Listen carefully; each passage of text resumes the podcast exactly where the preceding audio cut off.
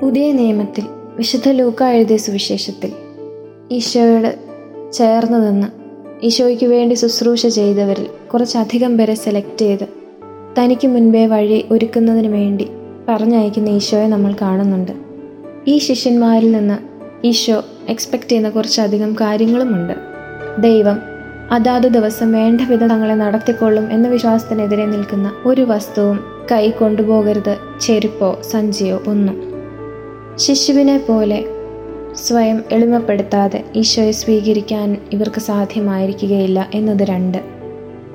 ജീവനുള്ള ദൈവത്തിന്റെ പുത്രനായ യേശുക്രിസ്തുവാണ് താൻ എന്ന ദൃഢവിശ്വാസം വേണമെന്ന് മറ്റൊന്ന്.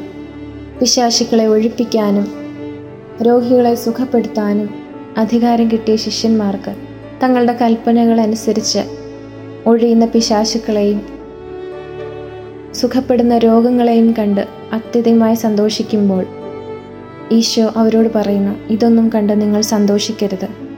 എന്നാൽ നിങ്ങളുടെ പേരുകൾ സ്വർഗത്തിൽ എഴുതപ്പെട്ടിരിക്കുന്നു എന്നതിൽ നിങ്ങൾ സന്തോഷിക്കുവിനെന്ന്.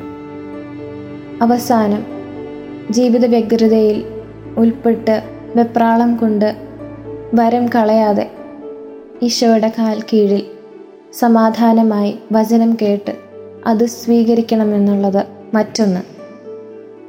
നമ്മൾക്കും സ്വയം വിലയിരുത്തിക്കൊണ്ട് ഈ എക്സ്പെക്റ്റേഷൻസ് നമ്മൾ മീറ്റ് ചെയ്യുന്നുണ്ടോ എന്ന് നോക്കിക്കൊണ്ട് ഈശോയുടെ ശിഷ്യരാകുവാൻ ശ്രമിക്കാം.